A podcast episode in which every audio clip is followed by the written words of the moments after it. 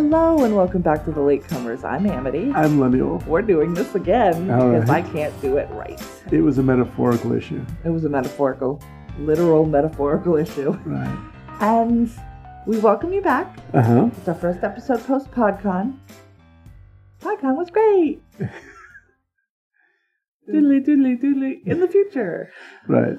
We're going to see Pod. We're going to be at PodCon in two days. Three, Three days. days. Uh-huh. Four, well, really six days because when we get to Seattle and when we get Yes, we're going to go to yeah. Seattle. That's the first thing. Mhm. I have no idea what Seattle's going to be like other than cloudy. cold and wet. We're getting there two hours earlier than I was hoping to. But we're not complaining. What we are going to do is we are going to dive into the pool There we go. That's better. of Battlestar Galactica. Battlestar Galactica. So we are getting into season one, episode one. The title is 33. That'd be the number 33. Mhm. The years that Jesus was old and his death.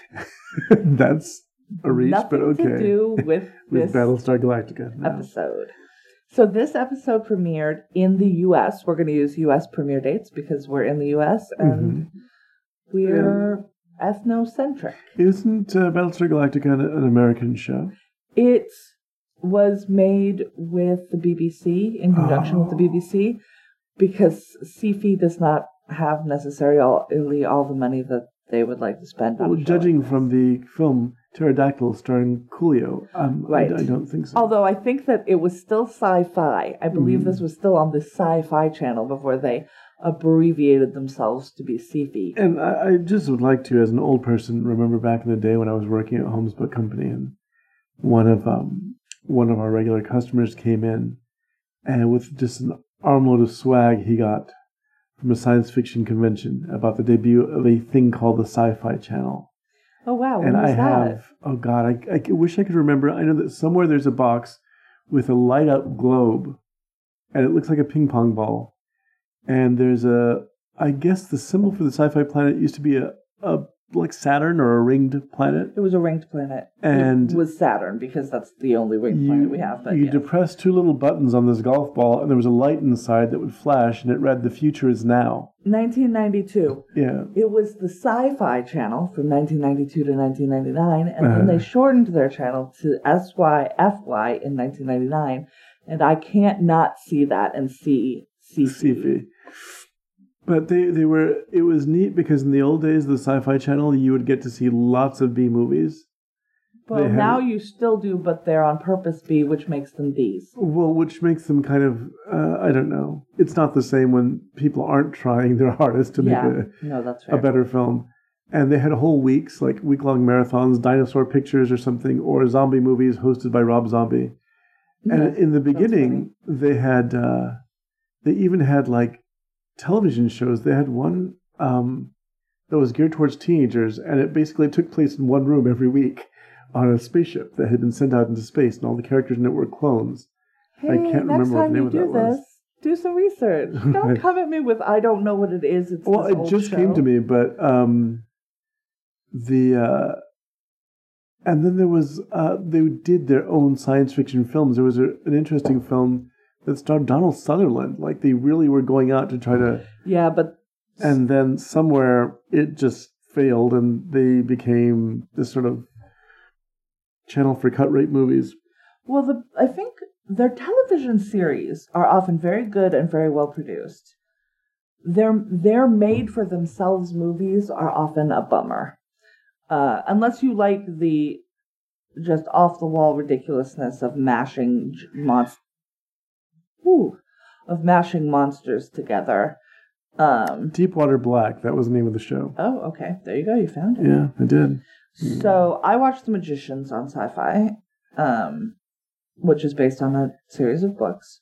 But this, uh, I never saw a single episode of Battlestar Galactica, as we have said repeatedly. I'm not lying. I really haven't seen It could be. Uh, Could all be a myth. and Fake it news. started. It aired on Friday nights, which normally I would say, "Oof, that's rough." But it's also when Fox puts on their sci- science fiction television shows, unless you're it's run by Seth MacFarlane, and then I guess Mhm. it gets a Tuesday or whatever. Ew. we don't need to talk about the Orville. It premiered on Friday, the 14th of January, 2005. And what were you doing instead of watching it? Um, I don't know. I think we were we roommates at the time. I know that we had a a roommate, a fellow roommate, who was watching it at the time. Oh, and then maybe. whose name I won't. I was about to say her name. Yeah. her and her boyfriend at the time were watching it and going, just pressing me. You have to see this. It's really good. It's Well, really they never said anything current. to me about it. well. They didn't think you liked science fiction. Probably they thought you were too clever for that. I like science fiction, y'all. And you know what kind of science fiction I like? This kind of science fiction. So far, I'm a fan of the show. So, uh, also happening on that day, there were a bunch of movies that I've never heard of, Throw them Uh, at me. and I've also the beginning of the Are We There Yet series with Ice Cube. But then a movie with Jamie Bell called Dear Wendy, and J- Jamie Bell, Bill Pullman, and Allison Pill. So that Hmm. sounds like a movie I'd like to watch. sounds good. Yeah. Uh, there's a Casey Affleck, uh, Liv Tyler movie called Lonesome Jim. And there is a movie with Rip Torn in it called Forty Shades of Blue, which I think have has literally nothing to do with Fifty Shades of Grey. Well, it has ten less shades for one thing, yes. and an actual actor in it. Yes. Um, I have to say, quite to my surprise, I have never heard of any of these movies, Right. which is really surprising. But no, usually if you give me a list of five movies, Mm, at the times like since I've been 15 years Right. old, five movies that came out on a week, I would know at least three of them, and I only know the Are We There Yet one. So that's surprising. I a, mean, it was a rough week for films. Although, Yeah. also, although, although to be fair, Mm-hmm. January is typically not a huge um, month for new released films. It's a lot of holdover from the holidays, and and also uh, awards season is all those releases are also in December, so that they fall in the right year to be considered. right. Well, we just saw a commercial for "If Beale Street Could Talk." Ooh, I want to see it. It the commercial, the stinger at the end of it was for your consideration, Yeah. which is crazy because I'd never seen an, an open overture to Academy voters over. Oh, I have. I, Network I think they started three or four years ago, That's and it was nuts. Melissa Leo that kicked it off. Oh well, she was really aggressive about it. Yes. And so last year I was seeing For Your Consideration on the television for um, films. Maybe. Mm, I was going to say maybe Moonlight, but that was two years ago. So I don't remember what last year's Moonlight was such a good movie. uh, awards contenders even were. So that's how important they are. Moonlight, that Yeah. strange film that won after Lizzie. Yeah. It was a very good film. And if Beale Street Could Talk looks equally as It, good. it looks really good. When you mentioned sci-fi, I I just suddenly had a flash of how old I was and how long ago this Uh, yes. right So this uh, episode is just over 14 years old. Mhm. So it's the age of Millie Bobby Brown, who's starring in the new Godzilla movie. is starring Sci-fi. well, and also stars in Stranger Things. right. Sci-fi. So we watched this show. There's a very brief previously on. Mhm. So in case you missed the miniseries, Yes. uh, you're not totally bereft of knowledge. Excuse me. However, what I got from the previously on is, oh, Helo's going to be an ongoing character because Right. we he was basically left for dead, but he's in the previously on, which means you want me to remember him, which means he is not dead. so, uh, and then there's the opening scene, and your f- opening statement was, "Why does everybody look so tired?" And I said, I think they're waking up from cryo sleep. Why did I think that? Because it's sci-fi, and sometimes in space there's cryo sleep, but that's not what was we happening. just what did we just see that had cryo sleep as a feature? Was it um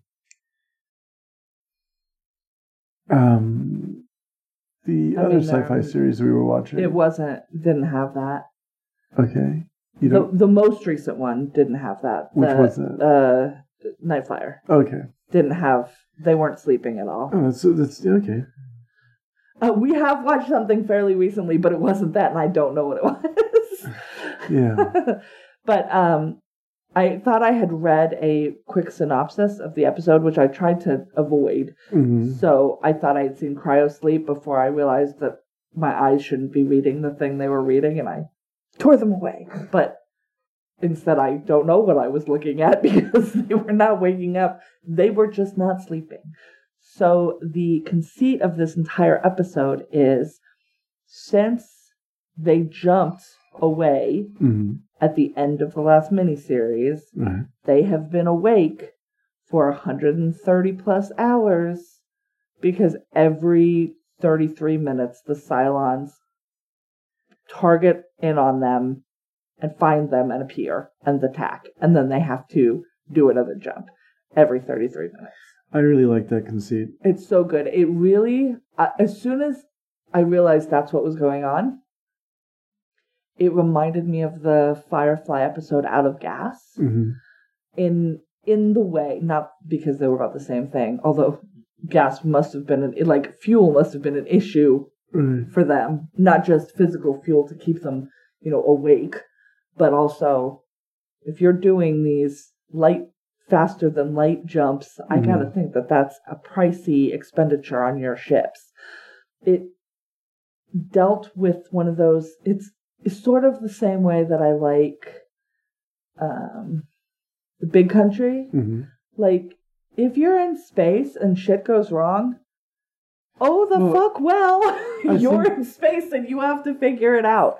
And I like things that deal with that sort of nitty gritty. So just so that, the audience knows, the big country is a, a big sprawling western. okay, yes, we. I'm Um, sorry, we have talked about it recently on the show, so uh-huh. I was I was coming from a yeah, place uh, of familiarity. So this is probably one I like Western films. uh, but I really particularly enjoyed the fact that in Big Country, mhm. a feature of the film is talking about how sometimes people start going to a place and never get there. right. Because the country, it's big and there are no roads or street signs Yeah. or I- don't understand how anybody got anywhere in in the It's, past. I do believe I the- need my GPS to tell me how to get to Right, work every day. I- I, don't understand. And maybe this is the reason why there was such a value placed on horses. Oh yes, for Um, sure. Because But the horse does also doesn't know where we're going. no, the going. horse doesn't know where we're going. Um, the the gist of the big country, and it's a really worthwhile movie if you watch it. Has a huge cast: Charlton Heston and, and Gregory Peck. But the scene that Emily's describing has to do with a man who sets off just wandering to see the, the limits of this ranch where he's um the the uh, woman he's engaged to is uh, her father owns it, and how immediately they set out search parties because it's so easy to get lost in this huge I mean, just spread they have. It's to know that a yeah. city is west 120 miles. right. If you're off by a degree, hmm you're off by hundreds of miles. I just I it Yeah. floors me and impresses me and scares me all at the same time. I think time. it probably and it drove me nuts that in, in westerns they never talk about Right. how I'm going to guess three quarters of the dudes that started for a town Mhm. never got well, to that the town. because my dad loved westerns, so I saw a lot of them growing up, and usually it was a ride west for three days, yeah, and you're going, that's so vague. how how you could How- completely miss it. because yeah, like I said, if Uh-huh. you're not going like if first of all, if it is directly west, which it Mhm. probably isn't, because there's going to be something right. uh, you know, a river, a lake, a stream, something is going to Mhm. off veer you off of direct west. But even if you're only a couple of degrees or one single degree off for a hundred miles, Mhm. this is why planes that go down in the ocean, Yeah. if they're off track, hey, lost spoilers, they're never going to find you because Yeah. they will be looking in a completely different place.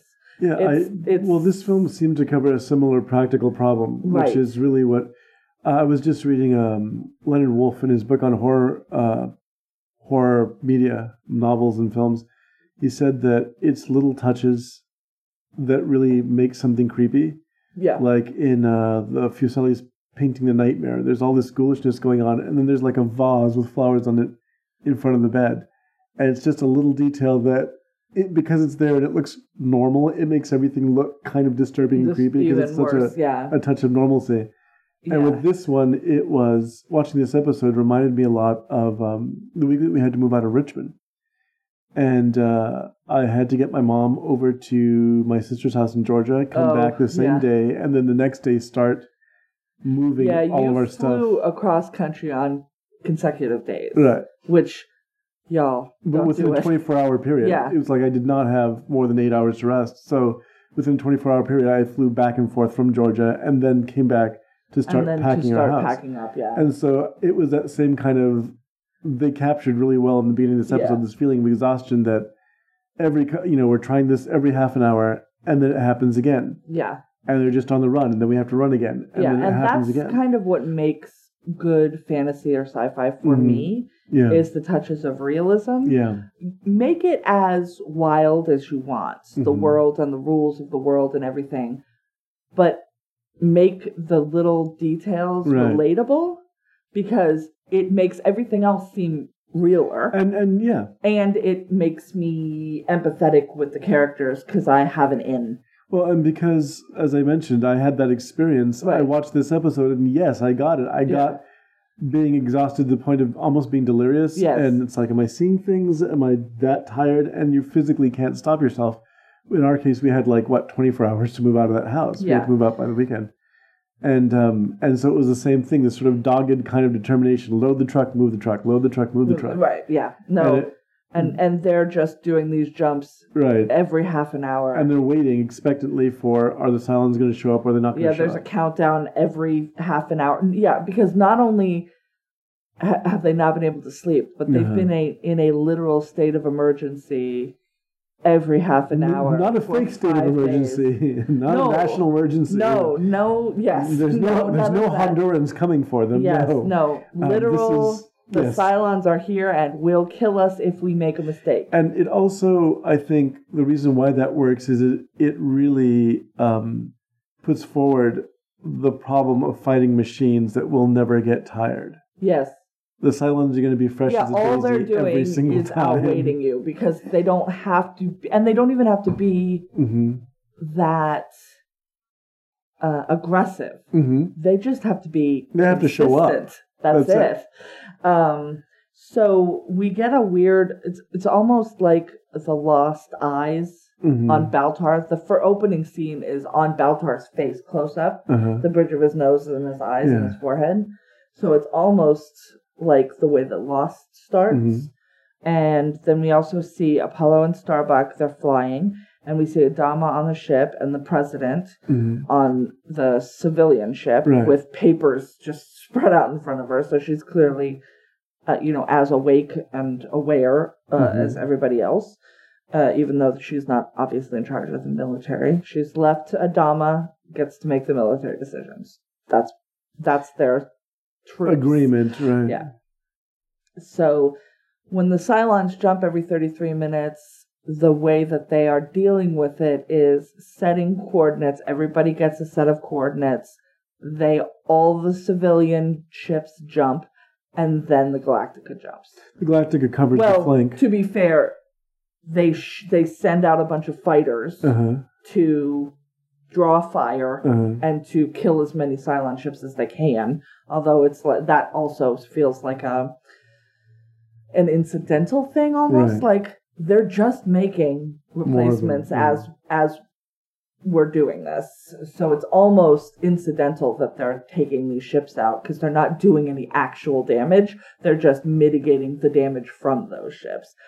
And then everybody pew, pew, pew, sh- shoots away. Sometimes it takes longer because they're having to work on these engines that were Mhm. not intended to make 237 consecutive jumps. Right.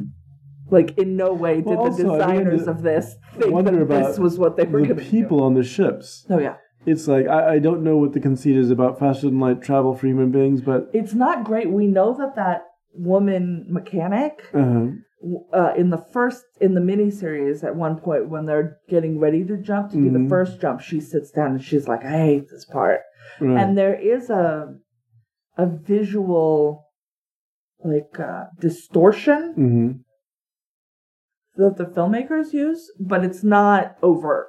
Right. Like you don't see the actual jump, but there is a little bit of a visual distortion that they uh, use to indicate and that apparently, it's not. what got cut out of the episode were scenes of Adama vomiting Oh, interesting. and like people having physical effects Yeah. both from exhaustion Yeah, and which after five days, yeah of not will. sleeping. Yeah, And so um, I, I thought that yeah that was covered really well. It it it, it really put you there with them. right. You see Adama shaving. Um, he and the XO are switching off ten minute rest periods, Mhm. but Adama has lost track of whose turn it is. So even though it wasn't his turn while we're watching this, he gets his turn because the XO is like, if he doesn't remember, it's not, it's my turn. Yeah. It's his turn. Yeah, Which, yeah, but also is resting for ten minutes even gonna I make don't think you really. I Although don't. I don't know if you could even. I think you have to just give into the exhaustion at some point, or you're Uh-huh. gonna collapse. Yeah. Like I, I can't even. Yeah, I've, I'm fortunate that I've never had to stay awake Mhm. this long. Um. So they are not. They're trying to come with, up with plans, but the problem is 33 minutes is basically enough time to figure out the next jump Right. it's not enough time to pre-plan something that they can put in place to try and get ahead hmm of uh, the the situation that they find themselves in. They also don't know how they're being Tracked. tracked because the Cylons are not, and no one is supposed to be able to follow you through FTL. Like Right. that, it's not. It's not supposed to be traceable. At the same time as we're sort of getting the lay of the land, there, Gaius Baltar is having a goddamn breakdown. He's all over the place. He's in the ship, but we see him also at his like lake house hmm um, so my assumption is that's when we're sort of in his head with the chip that may or may not have been implanted by number six. Who the fuck knows? He might just be crazy. It's unclear. It could be guilt and shame and other things Yes. catching up with him. It could be. And he, well, he clearly has all of that going on, uh, but also his own self preservation. hmm Um, number six is real preachy in this episode, very leaning into God is mad at you, so you better repent. And he's mad at you because I could, she was, because he was, he had done them wrong. Like, I don't remember what her rationale was. First of all, she wants to have a baby with him. Is this probably inspired by the big-headed baby with the, the weak neck that With we the saw in weak neck.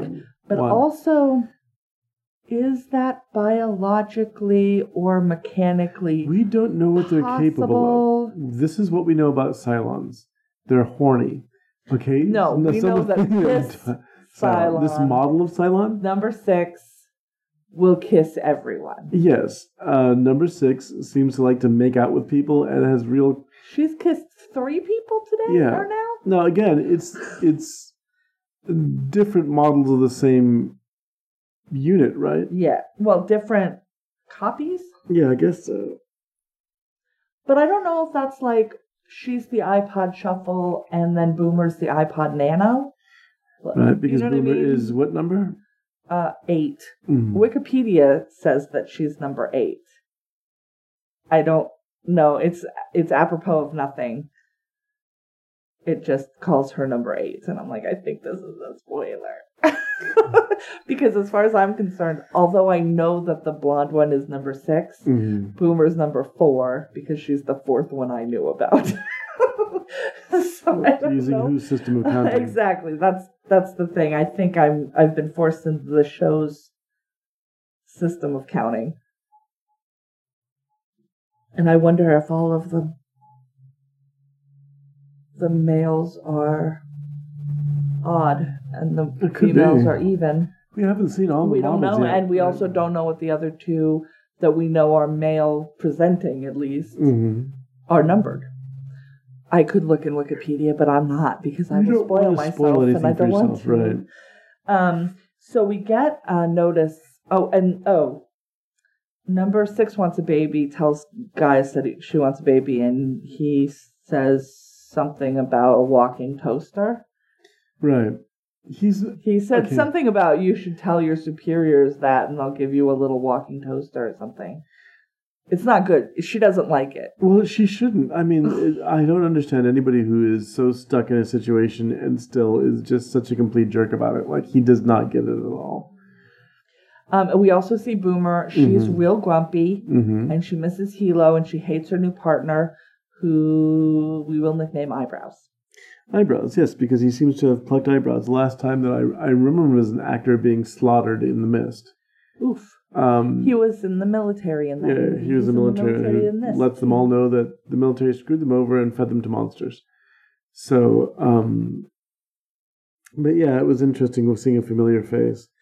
But all of them are operating without sleep. And now the other ship, the Olympic carrier, So yeah, so Yeah. we we get um, Billy is reading the president all of her uh, like notes. mhm, Poor Billy. Billy really is like the vice president. He's like twelve, um, and says this doctor uh, Amarak is on uh, another ship, and he uh, thinks he knows of a traitor in their midst. mhm. Maybe. We actually don't know if it's in their midst, but he he thinks he knows how the Cylons are tracking them. right. And Gaius is like, oh fuck, I know that dude. And also, he's definitely on to me. Well, this goes on to number six's kind of religiosity. It's Yes. like, well, God is sparing you because obviously he didn't put Well, on we- this ship. Yes. As where he could expose you if he knows who you are. Or it, it's just she's she has a very questionable hold on religion. I- well, I think. the, well, I don't know what this religion is. Uh, I don't think it's Christianity. no, no, no. I'm not saying it isn't because about. well, we, we obviously know because they're on another planet. Um, yeah, I but mean we is, also don't know if Christianity could have followed us into the sky. well, but again, these are coming to meet us. These are not us. But we, I, Uh. don't know that in this iteration of the show. I do believe it's the same. iter- That's fine. plot. But I'm telling you that the show hasn't told us that. Okay. So I'm not ruling anything out. Okay. It could be any religion. It doesn't feel like Christianity to me, is what I'm saying. It feels very Um, yeah. but she is like, you know, if you repent, God will save you. And then he repents, and then the Cylons don't follow. So this is right after episode or jump 37. The Cylons didn't follow. But when they're doing a count, one of the ships is missing with 1,300 people on it. Uh, they're trying to figure out where they went wrong. Did it make the jump but miss the landing, like it's somewhere else? Or did we leave it behind? Or did the Cylons destroy it before the jump? Or that, which they don't really touch on too much. It's just listed as one of the possibilities of what could have happened to the ship. Yeah. And so as they're dealing with that, um, she hears that, uh, or no, before they do jump 238, she says, get, well, it's too close to the jump now, but get that doctor onto the ship and I'll talk to him hmm at the beginning of our next cycle, Right. right? So then they jump 238. And then that's when the ship was left behind. And it turns out that that doctor was on that ship. And it also turns out that at 33 seconds, the Cylons don't, or 33 minutes, the Cylons do not appear. hmm And so then they start the countdown sort of the other way, a count up to see how long Right. before the Cylons show up. Because they presume that the Cylons are not going to show up. They're not like, we did it, No. we won. Then they realize that ship didn't make it, and they're trying to track down who who dropped what ball, because it's unclear. Right. And it falls on. I don't know this character's name. Um, I should at this point. Is it Gaeta? Anastasia Dualla. Hmm, That's played by it. Kandyse McClure. So they start the count up, and a couple of hours go by, and they're like, "Is the ship that's missing and the fact that the Cylons didn't chase us, are those related to each other?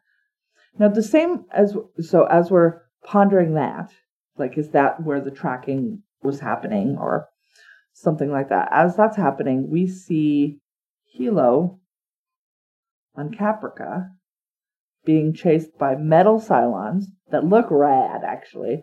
They're very CGI. They're not there, but they look very cool. And he's being chased through the forest. He's shooting himself up with anti-radiation medicines. Right, I mean, he still doesn't look good though. He still no, looks he like looks he's terrible. He's, and we don't know what happened to the rest of the crowd that was left behind with him. my guess is they didn't have anti um, anti-radiation medications. Well, it could also be that the Cylons killed them all. We It don't be. know. There was Yeah, a whole crowd there that that he's running and he gets tied up by them. He's running and he gets injured, Okay. and then as it turns out, he's approached by Number Six, who starts Yeah, making but out I think him. at that time sh- that is he not tied up or is he he's just sitting there? He's sitting there because I think he is injured. So then he, she is he is approached by a number six, mm-hmm. and she says she's on his side. She kisses him because that's how she introduces herself to at least the male characters in the show, uh, and says that she's going to get him out of there. He doesn't know that number six is a Cylon Right. until uh, Boomer shoots her in the back and then gets him away. Well, I was making quite a big um, She hole in her back too. Yeah, she really destroyed that copy of number six, thereby cementing the fact that A, she's on their side, hmm and B, she's the real Boomer, And that's a very which is going to be plan, problematic because Boomer, the one that's been on the ship, still on the ship. Bo- Boomer still does not know that she's a Cylon, as far as we know. As far as we know, And she there's a- is. uh, Starbuck calls her one because she's not getting tired the way that the rest of them are. so it's uh, she's giving herself which away. Which is pretty kind of. funny. And um, there's a fight between Starbuck and Apollo Mhm. Because he says that she needs to take stims, which I assume is Adderall. And she says no, and then he like sort of starts to back down and she yells at him for not being the commanding officer and trying to still be their friends and she's like you have an insubordinate person who won't take her pills so make her take her pills and so then they yell at each other and then they laugh Well, at she each also then she criticizes him for- For saying, you know, if you're a real commander, you would tell me to take the pills, and I couldn't say no to you. And there's, I think, one of the guys from the flight crew is looking at them after the exchange, going, "Do you two want to get a room?" There's Right, there's a little bit of that. like- Now, now we got to give them some slack because Uh-huh. what five days awake, Right. not just awake, but awake and at battle. Like they are Mhm. fighting every 30, 30 minutes. Um, so they uh, end up being out. Um, Boomer, Mhm. Starbuck, Apollo, and then a bunch of other fighters out there. But after something like an hour and 45 minutes, the commander says, you know, set up a perimeter but send most of them back to bed. Let them sleep. Um, and those three are the ones that end up staying out. But basically, as soon as the uh, rest of the fighters land, the Olympic carrier shows up, and that is the ship that was missing for however long it was missing. Mhm. It just appears. When the carrier went missing, Mhm. the doctor that was Baltar's nemesis also went missing. He was on that ship here. Right. Dropped to, or they've dropped to condition two, which I guess is like orange alert instead of red alert, or you know whatever backwards it is. And so they're all going to start sleeping in rounds, but then the Olympic shows up and starts sort of heading towards the Battlestar Galactica. On a direct course, as if it's going to collide. and it won't stop It won't yield. It won't send out any messages. and they don't see anyone in it Well, they no. hear the voice of the captain Let me ask you this question because I, I just said something that might be factually incorrect. Uh, It's not that they're not sending out any messages. They cut them off after a point, and I couldn't make out whether it was because the message didn't sound authentic. No, they were just saying we need help. Uh huh. Uh, we need help, and we're and then they just kept steering towards the ship. Right, and they didn't deviate from the course even when a Starbuck is And firing and across their bows. they say they they fire Mhm. across their bow. They make no like bones about the fact that you need to stop. hmm And when it looks like they've basically turned themselves into a missile, Right. uh, the captain gives Apollo the command to shoot it. And so does the president, right? The president also. Both of them the do. right? The president defers, Mhm. but understands. She's already written those 1,300 people off. Now she's Mhm. keeping like a count on the wall of how many people there There's a whiteboard, Yeah. which I love how really ordinary the technology yeah. is. Well, he wouldn't. right. Now they know the technology is only bad for It's them. not your friend. um, so Apollo's looking in the windows and he's like, I don't think that there are people in there. And there's no proof that there are people in there. So, as far as we know, and we have to treat this like a fully empty, hostile hmm missile. Right. And He does a fly by the windows, if I remember, and he doesn't see He anybody does. inside, right? and so and Starbuck asks if she wants if he wants her to fire 1st hmm and he can't have her do that because he's like i'm going to be the one who takes responsibility if there are 1345 souls on that thing Right. and i'm about to kill all of them because i can't not at this point and so he does he fires and then she fires and there's all the firing and then the ship i guess explodes Yes, it explodes. It and then the Cylons show up. And then it feels very clear that that is, in fact, what they were doing. They were Yeah. tracking this something on this ship. right. Whether there was a Cylon infiltrator that was getting some sort of message out to them, and Mhm. it took 33 minutes for it to get right. there. Um, but they have plotted their next course because they were planning on jumping, right? Mhm. Um, but they just held. And what the what Adama had wanted to do was set up like three consecutive jumps Right. that everybody would do that would hopefully get them far enough ahead, but they didn't have time to calculate. They barely had time to calculate. They were just going to land wherever they landed. and that was dangerous out, Yes. out in space, yeah. Yeah, because they, they said the first episode, Right. if wind up- you do it wrong, you can end up in the middle of the sun. So then Adama says, prepare for jump 240, which I'd like to point out, they're skipping one Mhm. uh, because they've just done 238. They didn't do 239, and now we're at 240. I'm just saying. Well, I It's wonder if that's of part like- of the missing scenes that were cut out. uh, maybe. Um, it's not listed as a goof in IMDb. I Mhm. specifically looked for it. I also don't know if they had, because they had extra time, right. gone ahead and done 240 and Or it could 241. have happened while we're, we're cut, cross-cutting to... Um, uh, Helo? yes, on... Um, No, I don't think so because I think that the whole plan was that we're going to stay exactly where we are until Mhm. Cylon's up here. We're not going to keep up our yeah. jumps if we don't need to. So they jump, and then I guess this is actually when number six kisses Helo on Cap back on Caprica, and Caprica, that was the name was yeah. Caprica. Then Boomer shoots her Mhm. and saves him. So now we've got a Boomer there and a Boomer up in space. I like the idea. Uh, I like that idea. It reminds me of a Hitchcock movie where things are going on in the background and the character in the foreground doesn't know what's happening. Yeah, So you're automatically aware that something's desperately wrong. right. And he Because has no we way of know more we than know they know. right. Yeah. Um, and then it's we're after the jump hmm and we're after the 33 minutes and the Cylons are not appearing again. Right.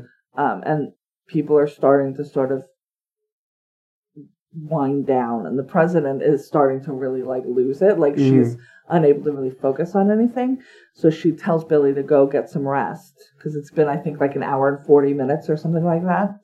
Um, and he's like, okay. And he looks at his notes and she's like, oh, what, what, what are you seeing there? And He says you can add one to the head count, or Mm. how, he goes, it's the head count, and she goes, how many more do I need to, you know, take Mhm. down? And he says you can add one. A baby boy was born on one of the ships, so humanity is going on. That baby may have terrible. I hope it wasn't born like in the middle of a jump. Right. I feel like that's not great for a baby.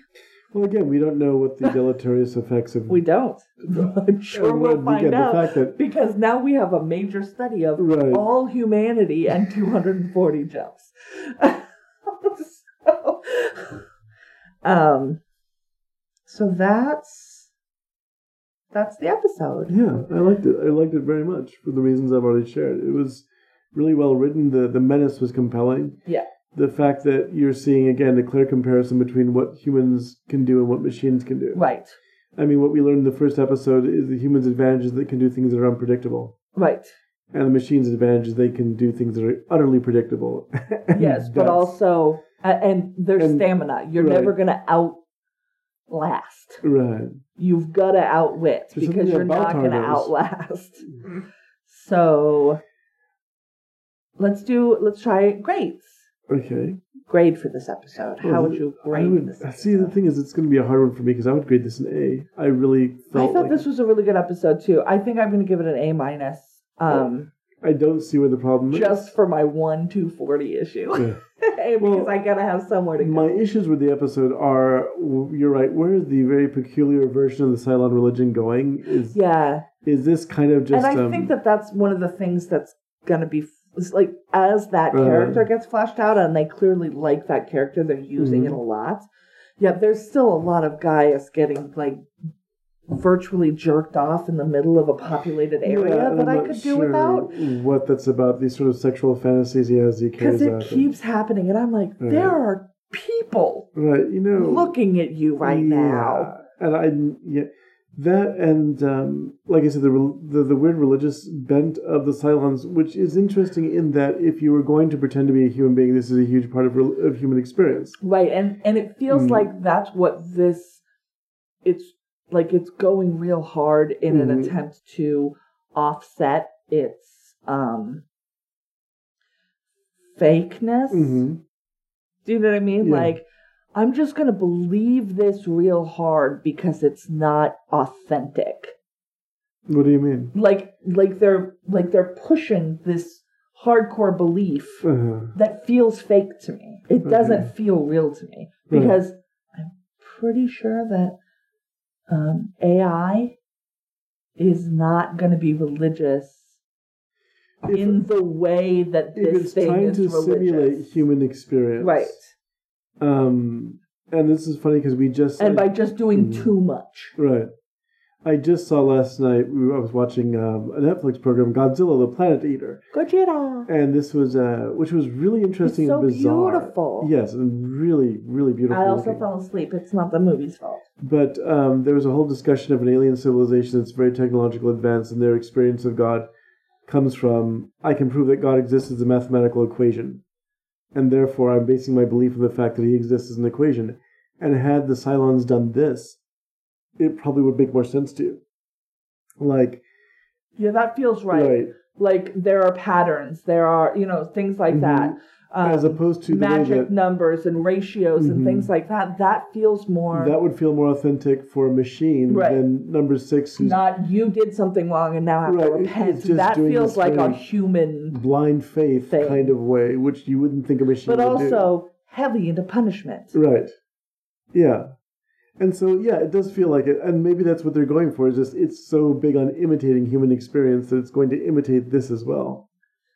Yeah, yeah. So I'm interested to see where that's going. It is an it is an odd thing. So you're saying A or A minus? I know I would say A because I I really felt that you one of the issues with the old Battlestar Galactica is that, um, and I think I mentioned this when we talked about the first episode, is that uh, TV networks and network uh, standards and practices wouldn't allow the wholesale slaughter that you got of people in the first episode, the first pilot. There were a lot of people killed, Right. and uh, as the show was becoming a, a weekly show, they're like, well, you can't keep doing that. You can't show whole races of people being massacred. Well, we can't because th- that was it. Right. We only so have 50,000 left. They kept filming battle scenes where the Cylons were getting the worst of it all the time because the network said you can kill them, they're machines, but you can't kill more people than uh, than you have already. So the Cylons were just sort of sitting ducks, and it was a lot like watching. That this is in Space the original show. in the original, saying? yeah. Oh, okay. They killed off the Cylons a lot, and the Cylons seemed to be Which really you you can do too because, like I said, they're definitely building faster than we're destroying. Right. But um, but it just sort of, as uh, Donald Bellisario, the producer, said, it took the balls off of them. It's like you're not frightened of them because basically they kind of fly around and you know crash into things themselves. Right. So I think what I liked about this episode that was an improvement uh, over the old Battlestar Galactica is the fact that you could make them really dangerous. Here they were being dangerous. Here they were doing dangerous things and showing off why they're more dangerous than human beings, what their advantages are. So yeah, I, I really enjoyed that. Now, would you say that there's a winner in this episode? And now, when you say what do you mean in terms of performances or Uh, in terms of performance, in per- terms of how far a character has come, in Um, terms of, you know, a- anything. Uh, I'm going to say that Mhm. even though he's in more danger, I think Helo might be the winner because he definitely was dead in the miniseries, and he's definitely going to be a main character in the show. um He's I- in enemy hands, but he's Mhm. in enemy hands to get the enemy to infiltrate. So Mhm. he's safe right now. He's Right. actually probably as safe as he could be. I think that I don't know that I can say there was a winner. I really felt like everyone showed up their best in this episode.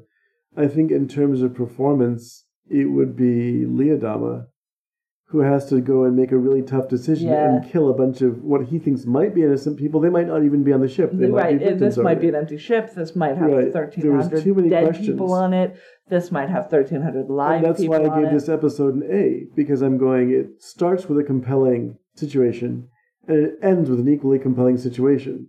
Am I going to kill, possibly kill all these people? Are they already dead? I have to make a decision now, and then I have to hightail my ass back on the Galactica. Right, but I don't. But he didn't again. even at the same time really have a decision to make Well, because he's that pushing ship wasn't gonna Starbucks. Starbucks stop. doesn't want to do it. right. But But, but, yeah. really, does he have a decision to make? Not really. This is going to kill Mhm. the. This will Well, this will destroy the this- Battlestar Galactica, this- and then humanity is This like goes dead. back to the argument he's having with Starbuck earlier. If you were a commander, you would tell me to do something, I would have to do it because you're in charge, right? And you're not. You're not telling me to do something. You're asking me to take my pills. And in this yeah, case, it's like when I'm bosses say, you "Do you want to shoot," clean the floor?" No, I don't. I was really good at that. Would you like to clean the windows? Of course not. Why would I want to do that? yeah, You know, no, it's weird. I actually did no, that too. I Yay. work for you. Mhm. That's not part of my job. But if as the general manager you tell me to do it, I'm gonna do it. Right. But don't ask me if I want to do something Yeah. that's not part of my job and is like, But we both had a supervisor uh, that would ask us that, and so my move was always to go, no, no. Why? why yeah, no, I stopped saying yes because I was like, well, if Could you? if you Mhm. don't have it in you to tell me to do a thing, hmm I don't have it in me to make it easier for you. Right. So, Amity, do you have something you'd like to recommend? I do have something I'd like to Oh, recommend. would Thank you, like so to much for asking. Right. Okay. I would like to recommend the Amazon Prime. Well, I guess you don't have to have Prime. You can pay for it if you don't have Prime. Mm. The Amazon uh, show based on a podcast, Homecoming. Mm. It is. I've never heard of it. a. You're lying. I'm lying. You watched it with me. Okay. It is a show based on a Gimlet fiction podcast that starred Catherine Keener and Oscar Isaacs Mhm. and David Schwimmer. The television show stars Julia Roberts. Uh huh. Bobby Cannavale co- plays the David Schwimmer role, and Walter is played by Stephan James, who is also in If Beale Street Could Talk. So Okay. Who's a very compelling performer, by he the way. He very much is. Also, very handsome. So he the I don't even really want to say what the plot is. This is a sci-fi military plot line. Uh, directed by Sam Esmail. He he directed every episode. He's the showrunner for Mr. Robot on USA. hmm A very good show starring Rami Malek. And very weird. It's sort of a similar vibe to that, I would say. Uh, and it does some time jump stuff and it deals with the Homecoming Initiative is ostensibly to help transition soldiers into civilian life. hmm And Julia Roberts plays a counselor there. Right. And Stephan James plays her, uh, one of her clients. And Bobby Cannavale, Bobby Cannavale plays her boss. It's got 10 episodes on Amazon Prime. Uh, they are only 30 minutes long. So the whole series is not very long. Uh, they may do a second season. The series, the, the podcast has two seasons so far. Uh, and the writers of the podcast are Now, the do they continue the, the same characters? Yes. Okay. Um, Heidi gets more into investigation, hmm and Audrey plays a larger char- a larger role. She's played by Amy Sedaris in the show, and a very funny Asian woman in the series, whose name I don't know. No, She made me laugh though. Amy Sedaris is a very Hong Chau is the actress. who's very good. So, Homecoming, very good on Amazon. Quick watch. Uh, very interesting, but beautifully shot Yes. and very well acted, I think. Um, and it's really it's an interesting thing to watch in addition to the story being interesting. They do things in the in the television show that Mhm. they don't do and a lot of it is visual stuff like colin is it's a telephone conversation right the podcast is on audio media. there's Mhm. a telephone conversation where colin is talking about being in an airport Right. and that explains all the sounds that are happening hmm in this he's clearly not in an airport in the conversation he's talking like he is but what's happening around him is very different Yeah. And so it gives a darker context to the conversations that you have heard previously, um, which is really interesting, an interesting way to do it. I would actually recommend, oh, I don't know, listen to the podcast and then watch the show. That's interesting. That is interesting. because the show was twisty and different enough that it wasn't it didn't feel like you're like that's different than it was and that's different than it was. It's it's sort of more of a fleshing out. Hmm making a two-dimensional thing a three-dimensional thing. Uh co- conversely certainly you could watch the show and then listen to the podcast but i do think that both of them are worth listening to. I was mad when catherine keener didn't get cast. I was like i mean i get you got julia roberts so you have to use julia roberts i'm not stupid i understand how money works uh, in hollywood but catherine keener is so good in the podcast oscar isaac's too old for the character Uh-huh. so I get why he couldn't play in the in the show.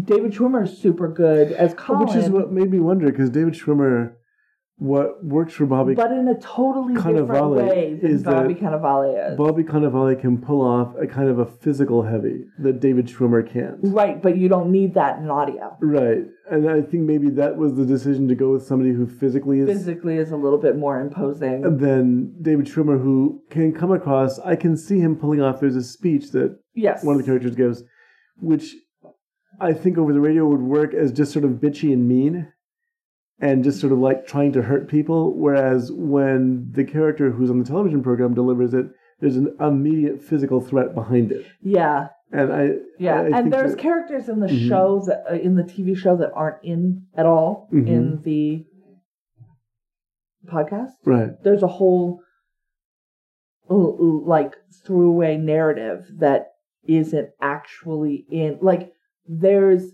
hints to something like it going on, but it's not Mhm. what you are listening to. Whereas it is a major narrative line in the television show. Yeah, So I recommend it. I mean, and the the the, the podcast is not significantly longer runtime wise than the television. No, I appreciated it too. I liked it very much. Um, and the relationships with the characters.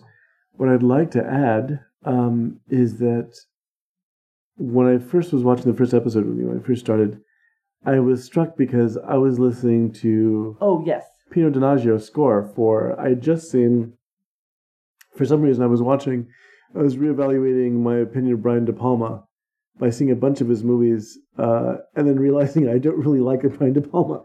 But like wait a second, I recognize that score. And it's doing the same thing that American Horror Story does where it adds music elements from other uh, films like Bernard Herrmann's scores for Psycho and things like that to heighten it.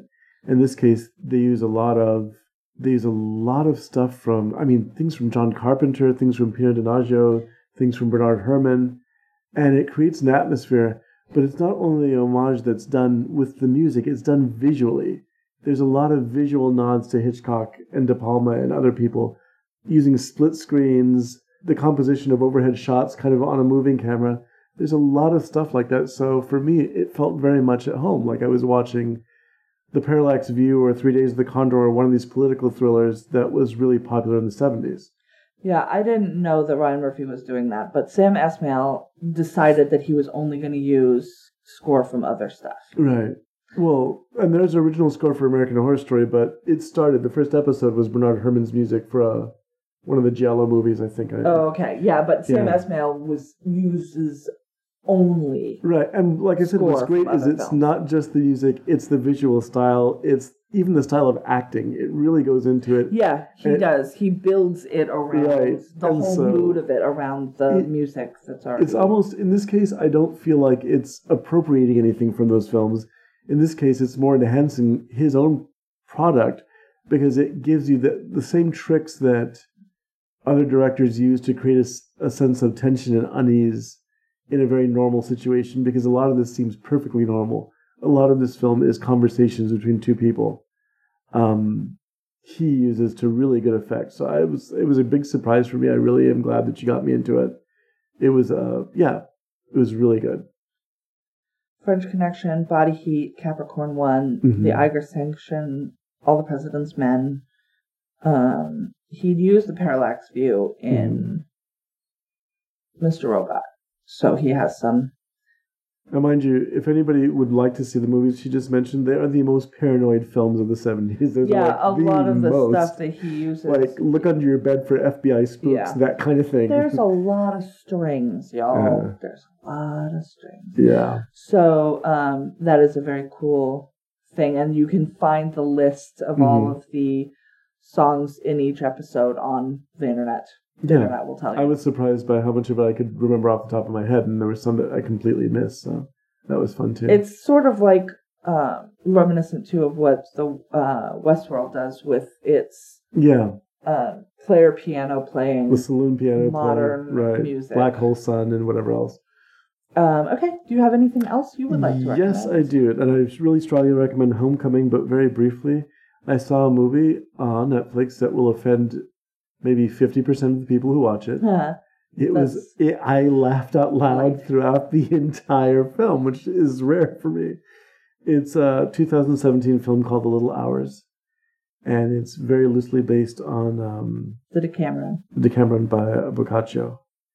And uh, it stars Alison Brie and Dave Franco and Kate Micucci and Aubrey Plaza and John C. Reilly and Molly Shannon and et cetera, et cetera, et Fred. Armisen, and that's basically it. No, no, no. There's, uh, what's his name? Who Oh, plays- Nick Offerman as well. Right.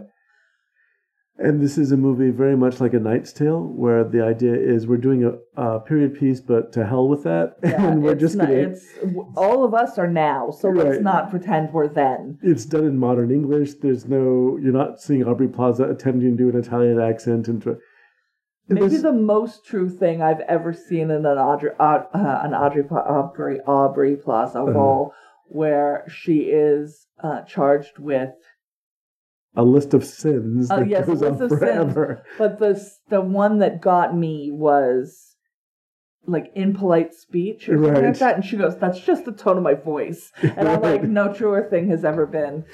Aubrey Plaza sounds like she's cussing you out, even if she's being super nice, because she has Rich- resting bitch voice. Right. like she just does. And she's she's wonderful. I really I was really smitten with her in Legion, where she just went wildly over the top and could we'll still rein watch you in. season two of Legion Sunday. It's very complex. It's a very complex show, but in this film, the plot's really kind of simple. It's a, a body story about nuns living in they a, all be fucking. Well- they all be trying to fuck. The idea is that this is the 13th century. There was very little supervision of these nunneries.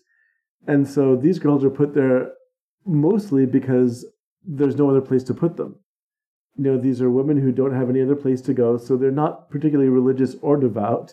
Right. And as a matter of fact, some of them seem to be irritated by all the hard work they have to do. One Some of of them, them aren't even Catholic. Alison, yes, which is very funny. Alison Brie is put there because her father can't make a dowry. We have no idea I'm gonna go ahead and say won't Right. won't make a dowry. Um, Aubrey Plaza is there for God knows why. She apparently is a witch. Um, Kate Micucci is there because she's hiding because she doesn't want anyone to know that she's not Catholic. Um, She's Jewish. and that that uh, so there's a and Dave Franco is there because he's on the run from uh, his boss after sleeping, who's Nick Offerman, I guess, Yeah. after sleeping with his boss's wife. Oops. Um, And by boss we mean like Lord, yes, because it's not like he's not a slave. He's not getting wages. and his character too, Nick Offerman, who sits around the dinner table talking So about ridiculous. the wars he's seen with rival groups in Italy and and how shitty the Guelphs are. right. I don't know what a Guelph is. But the movie is actually, and again, if you're easily offended or if you're a religious person who, and there's no mockery of religion at all in this movie. There's a mockery of people who are doing it for the wrong reasons, is the easiest way to put it. It's the same way that you could safely say of some of the Monty Python stuff. They're not mocking religion, they're mocking religious people and how they often take things too far. And in this movie, yes, it's filled with these people who have no idea why they're doing what they're doing. Um, and they're there just because they really don't have any alternatives. But And if you think you're gonna watch a movie about Right. nuns and priests, you're not. You're No, want to. Wa- not. you're gonna watch a movie about witches and fucking. That Yeah, is what well, this movie is also, these characters also it's a comedy. are y'all. hysterically It's a bitchy to each other. They're mean. they're comedy. they are mean to each other. They're constantly roaming around like a gang of mean girls, beating up on people who they don't like. Aubrey It's Plaza just screaming at everyone. right. It's a really. I enjoyed it a lot. I didn't stop laughing throughout the whole movie. It was really really funny. So I have to, and again, with the caution that some people will be offended by it. It and I, I can be easily offended by things that are anti-religious as I perceive them. This is not that. This is a very funny movie about a bunch of people trapped in a lifestyle that they didn't seem to really choose for themselves. So Yeah. No, it was the parts of it that I saw were very funny. And overall, probably not my full jam, Mm-hmm. but uh, the parts I saw were certainly funny. And if you like any of those people and the things they do, you and will there's a lot this. of yeah. It is really yeah. I enjoyed it. So I think that brings us to the end. We thank you so much for listening to us this week. Yes. Um, we hope you're watching along with us. Next week we are going to watch season one, episode two. Who saw that coming? It's called Water. Hmm. Well, that's something they're going to run out of on spaceships. So, is every episode going to be the kind of episode I like? Hmm. Awesome. So, episode season one, episode two, that's called Water. Uh, we'll be watching that for next week. Uh, if you have questions, concerns, or comments, you can call, or you can call us. You can email us. at Or you can call us. I'm not going to give you my number, Mm, but You can't call us. No, you can't. You can email us. Mhm. If you feel like you need to leave a question, like a voicemail, you can video or like audio me- memo on your phone and then email it to us at latecomerspod at gmail.com. That's interesting. I never thought about that. What? Oh, yeah. that, that they can actually, because it would be You fun could to send us your voices, It would and be I would put it in the show. fun to watch the video clip and see what you guys look like. I didn't say video; I meant I, audio. I, I said video. Please don't video. I want to see what you look like. What are Um, you doing out there? As a woman on the internet, I prefer not any video. Thank As a you. man who looks like a potato, I, it doesn't bother me. Yeah, but when women get videos, it's inevitably dick. Neil, we can stop that trend. You and I in the audience, we can stop I'm it. cutting all of this out. Why? You always cut out whenever I do anything on my own. No, I just please Yeah, don't you don't like it. have so- people to send us video. That's a terrible idea. Okay. All right, I'll leave it in. Um, what's our email address? Our email address is uh, latecomerspodcast.com. latecomerspod at gmail.com. We're on Twitter at latecomerspod. We're going to be at PodCon, or we were just at PodCon. So we hope we saw you and you said hi to us. Hi. Hi. We love you. We hope you're listening because you just met us. I don't Yes. know. I don't know what's happening. We're in a time warp. uh, we have a Facebook page and a group, page and group. Latecomers Podcast. You can find us that way. And for now, that's going to do it. We love you for listening, and we thank you very much. And remember, Better late than never.